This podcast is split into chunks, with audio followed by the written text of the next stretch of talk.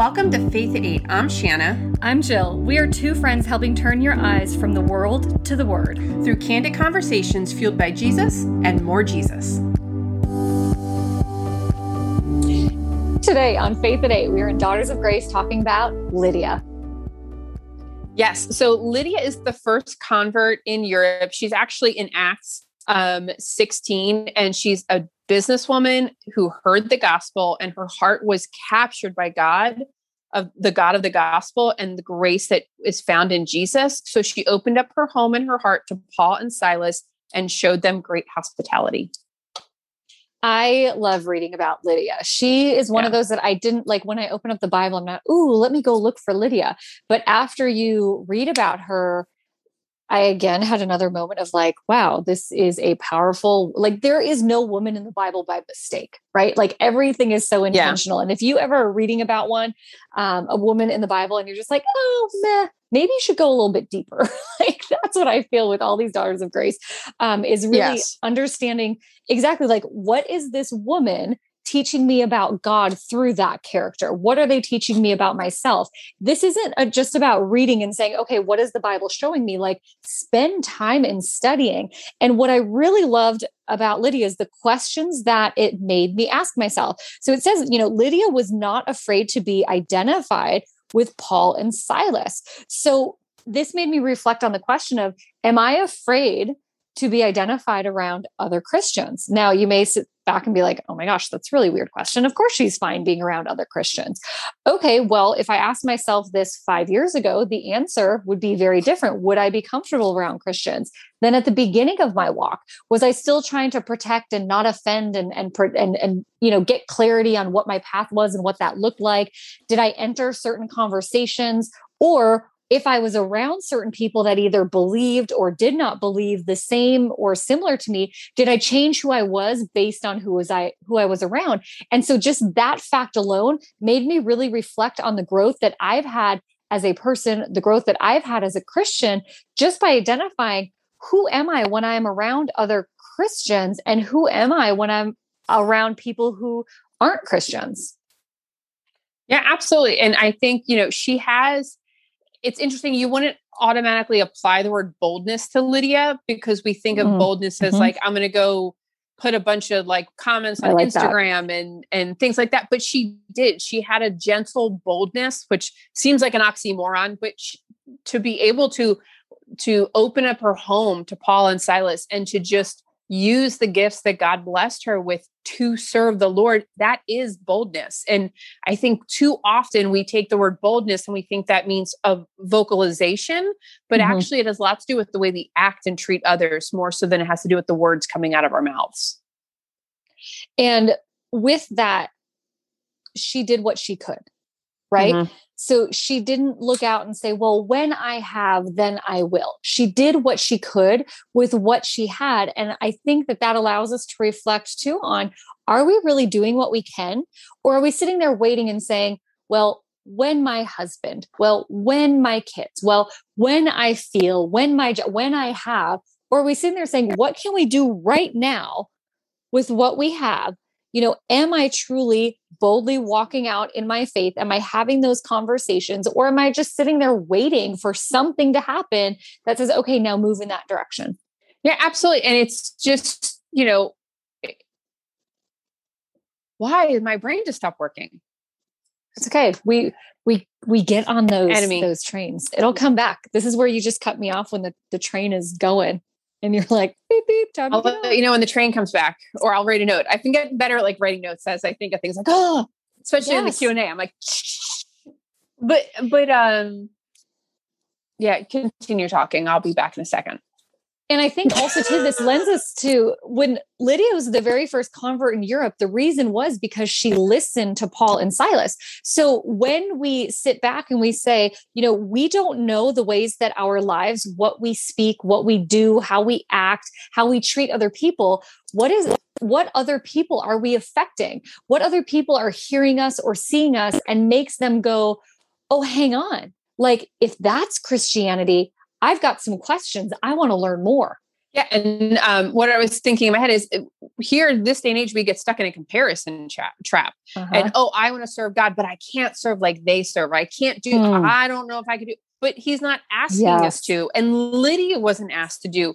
Lydia took the gifts that God had given her, and she she used them for her, or used them for God and to serve God. And if we would each do as Lydia did, and we each took the the unique gifts we've been given and the abilities been given and then we can use and then serve others with those gifts you know we could really make so much more progress because by doing that we're serving the lord.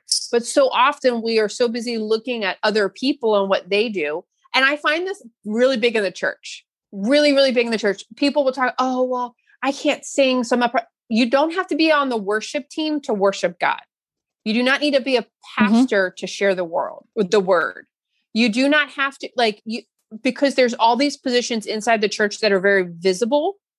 And so everyone thinks like, "Oh, I have to do one of those." There are so many ways you can serve God within your own abilities and gifts that mm-hmm. that um, really are how you were created to serve and oftentimes if you're not finding joy in in church and in serving church mm-hmm. it's because you're not working in your gifts you're trying to fit a mold or you're trying to be seen and yep. being seen it shouldn't be the ultimate goal the ultimate goal should be serving god and so are we are we more focused on the visibility of how we're serving or in that we're serving where God's placed us and in how God's created us. And I think that's a really big thing. Like I remember when I first started serving at church, I served inside the kids' classroom, like in kids' ministry.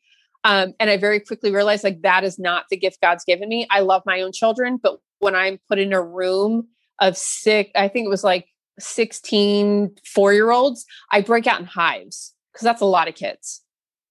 And that's not my fit. That's just not a good fit. And so, like, but but I felt like, oh, but I, this is where I have to serve because this is where people serve. No, no, that isn't where you have to serve. And mm-hmm. and I then moved out to doing kids check-in, which is a better place for me to serve. And now I do online because COVID.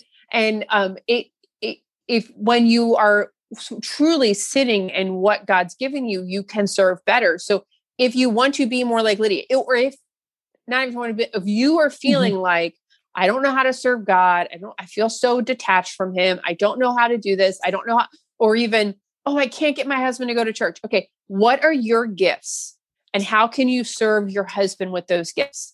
Because mm-hmm. if you're serving your husband with those gifts, you are serving the Lord, and the Lord will change His heart.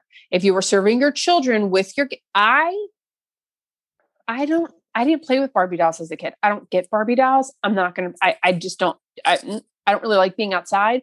So i serve my children how i um, am built and and i'm i of course make adjustments and do things. And so that is the how we create memories that is how i can serve them um, so that i can serve the lord I, I don't have to like i don't like being outside therefore i don't take them fishing my husband does Mm-hmm. Because this pale pastiness was not meant to be in the sun for long periods of time, despite the fact that I live in Florida.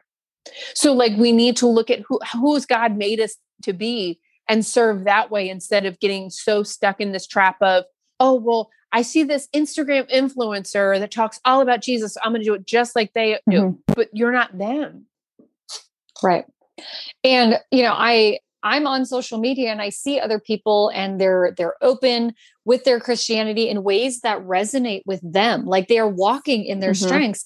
And I often think about, okay, you know, am I going forth and portraying my walk as authentically as possible because mine looks very different from other people's. You're not going to come to my page and see things that you would on many other, you know, Christian Instagram profiles, but that's because I'm different and because I'm not trying to be like anybody mm-hmm. else. And I will tell you the conversations that I have with people are so moving because many of them start out with, I didn't know that I could be Christian because of my past or because of X, Y, or Z, or because I thought it had to look a certain way.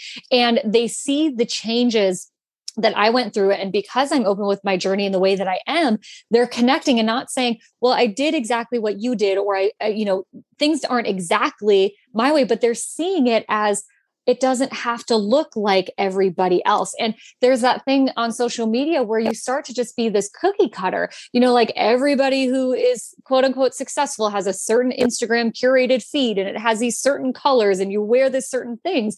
And we lose our identity, which great podcast on identity that we did. We lose our identity in Christ. And when we sit back and and and really think about I love my audience, but I'm doing this for God. Like I have completely surrendered social yeah. media, my business, and said, How can I walk forth and portray myself as you have created me? Because it doesn't fit in a mold, because you created me to speak to certain people with a certain testimony in a certain way. And I'm so grateful for that. So, how can I be a good steward of my social media? How can I speak in a way that I don't know who's going to listen. I don't know who's going to resonate, but God's going to put those people in front of my social media that are going to see that, or they're going to put people in front of Faith at Eight podcast or the YouTube channel because God has has that meant for them to hear something in that way.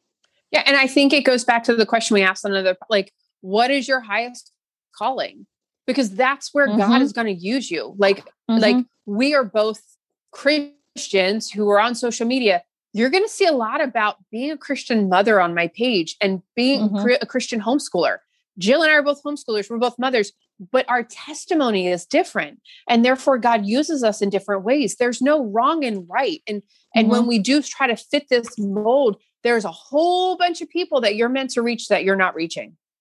Because you're trying to talk through someone else's voice or speak like someone else that isn't who you are and you were designed to reach certain people like god back before we even did this back when we were just uh, young living people um, i would say this to people all the time why are you trying to post like that person that yeah. you're meant to reach different people than them well that's what the gospel you're meant to reach different people I, I i strive don't always get perfect but i strive to reflect God in all that I do. I strive to give all the glory to Him in everything I do. And that will look different than how someone else will do it because we are two different people. But I find that there is such power and really see God move when someone just goes and offers what they have to God. Mm-hmm. And the way he can magnify it, and not in this prosperity gospel nonsense kind of way, but in a way that like wow i had so little and he did so much with it. In it reminds me of the little boy with the loaves and the fish like he fed 10,000 with a couple of loaves and a few fish. Well he can he can feed 10,000 the word with the little bit that you have when you are faithful to him with it. And so we we just need to get back to um you know what why are we doing something? Are we doing it for likes are we doing it for hearts and comments or are we doing it to glorify God? And when we walk in that posture, it just sounds different and it looks mm-hmm. different and it it it it just makes you feel different. It makes others feel different because it is it is comes it does come it does not come from a point of pride in me um it, it comes from a place of humility in him you know, it's really reflecting on that. Why are we doing things? What is our source of motivation? And are we going to God first, or are we coming from our own human understanding of, of what expectations are, right? Am I reacting to what I feel expectations are of others on my social media? When I'm posting, I'm no longer thinking about, oh, what are they going to think if I post about this? What if I post about my baptism or my husband's baptism or my children and the Bible study we're doing. I am just out there saying, this is what we're doing. This is my life. And whoever is supposed to see what's going on, they're going to be brought along on that journey. And that is when you say, I'm surrendering my social media to God, right? I'm surrendering what my business looks like. I'm going to stop comparing myself to what I think I should be doing and instead ask for that guidance. And what are those opportunities at my feet that I get to say yes to God every single time? Yeah. And it even is. Things as simple as because you might be thinking well i don't have a big social media following it's not it's not it's i'm surrendering my marriage mm-hmm. christ i'm surrendering my children my family to god i'm surrendering my friendships and the people he puts puts in front of me um, you know lydia's life teaches us to use what we have been given for him mm-hmm. what have you been given what have you been given? Like everything you've been given, what if you just turned it right back over to him? What if you just said, I'm going to use everything you've given me for him? My my husband is very, very this. My husband has a passion for fishing. So he's now started like getting together a bunch of Christian men going on fishing trips. Um, and he and he takes something that he's very passionate about and he uses it as fellowship. What are you passionate about? What are you like? Maybe it's scrapbooking. Do people even still do that? I don't know. Or I know people do like sticker planners. Like, what is it that you're passionate about? I'm passionate about going for coffee. Lately. Mm-hmm. So I've been asking some of my Christian friends for coffee. Um, not Jill because she's been traveling the world, but still, um, we'll get there. There's a French cafe we have to go to. Um, but but what are you? What have you been given? Maybe you are in mm-hmm. a role where you do a lot of travel. Okay, are you giving that time where you're on a plane flying from place to place to glorify God? And we it is our own humanness that makes it, it puts limits on what we can give him and what he can do with it but there is nothing too small that you can give to God that he can't do something with, that he can't magnify, that he can't mold and move. And um, we we need to have such faith that we know he can he can do a lot with a little, he can do even more with a lot. It doesn't matter what the size or the monetary value or or the time that it is. If you have a pocket of 15 minutes and you have nothing to do, instead of doing the scroll what if you were like how can i use this 15 minutes for for god? And maybe that's mm-hmm. praying for a friend that you know is in need. Maybe it's ch- texting someone. I, I have a, a, dear friend i know she's going through a troubling time. And the other day i just woke up and i was like i'm going to find a bible verse that aligns with what she's doing what she's going through right now. I'm going to send it to her. She's not a mm-hmm. christian friends. And so i did. And she responded with i so needed that right now. Not you know i'm not christian. Why are you saying i so needed that right now thank you Thank you for sending mm-hmm. me. That's exactly what I needed to hear. So there is there is no there's nothing too sm- too small for God to use. And I love in this study that it says Lydia reminds us to have hearts that are open and ready to hear from the Lord and quick to act in faithfulness and service to Him. And one of the things actually in business that I, I yes. uh, learned recently was that your success will be dependent upon how quickly you go from thinking a thought or an idea and actually implementing it. And so when I read this, I think about okay, how often are we open to hear what the Lord says? And then are we actually acting on it as quickly as we can in order to see what the results are. So it was interesting when I heard that for my business mind, but then I said, wait a minute, this is more important for us to also take into account in our Christian walk. Because if we are open to, you know, okay, Lord, tell me, tell me what I need to do, lay those opportunities at my feet, and they're laid there, but we're not actually acting on it and putting it into into forward motion, then what are we doing? We're wasting time. And, you know, we can't have as much success, you know, whatever you want to say, with whatever the Lord has given us if we're not actually acting in that direction. Okay. Dear Heavenly Father, um, we are just in all of who you are and the greatness of of what you've offered to us, Lord. Father God, thank you, thank you, thank you for um, the blessings that you pour out of us out over us every single day, big and small, and allowing us to see that we can use them for your glory, Lord. We can use all of them to serve you and to serve you well. Um, Father God, please humble us and allow us to see that there is nothing too small that we can do for you, that you can magnify all we do. If it is just a few moments, if it's if it's um, just a few dollars, if it is just something small, that it is not too small for you, Father God. Um, humble ourselves please help us humble ourselves so we we understand that and we take our eyes and we fix them back on you father god.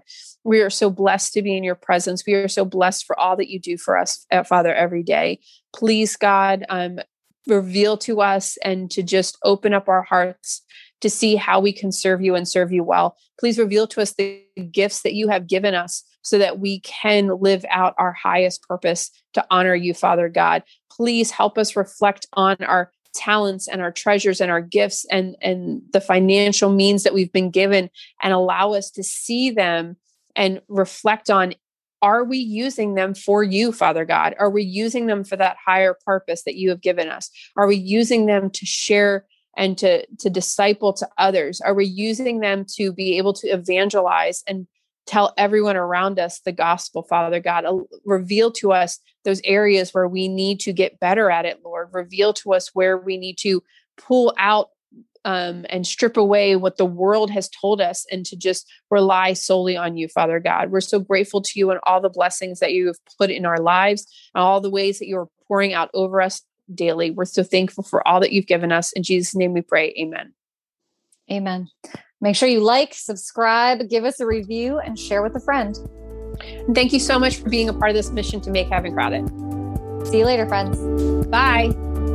If you enjoyed today's episode, there's a few things we would love for you to do. Share with a friend, like and subscribe to our channel on YouTube or Apple Podcast, which has new episodes every Monday through Thursday at 8 a.m. Eastern, or find us live on Instagram on Fridays at 8 a.m. Eastern. Whatever you do, do it in faith.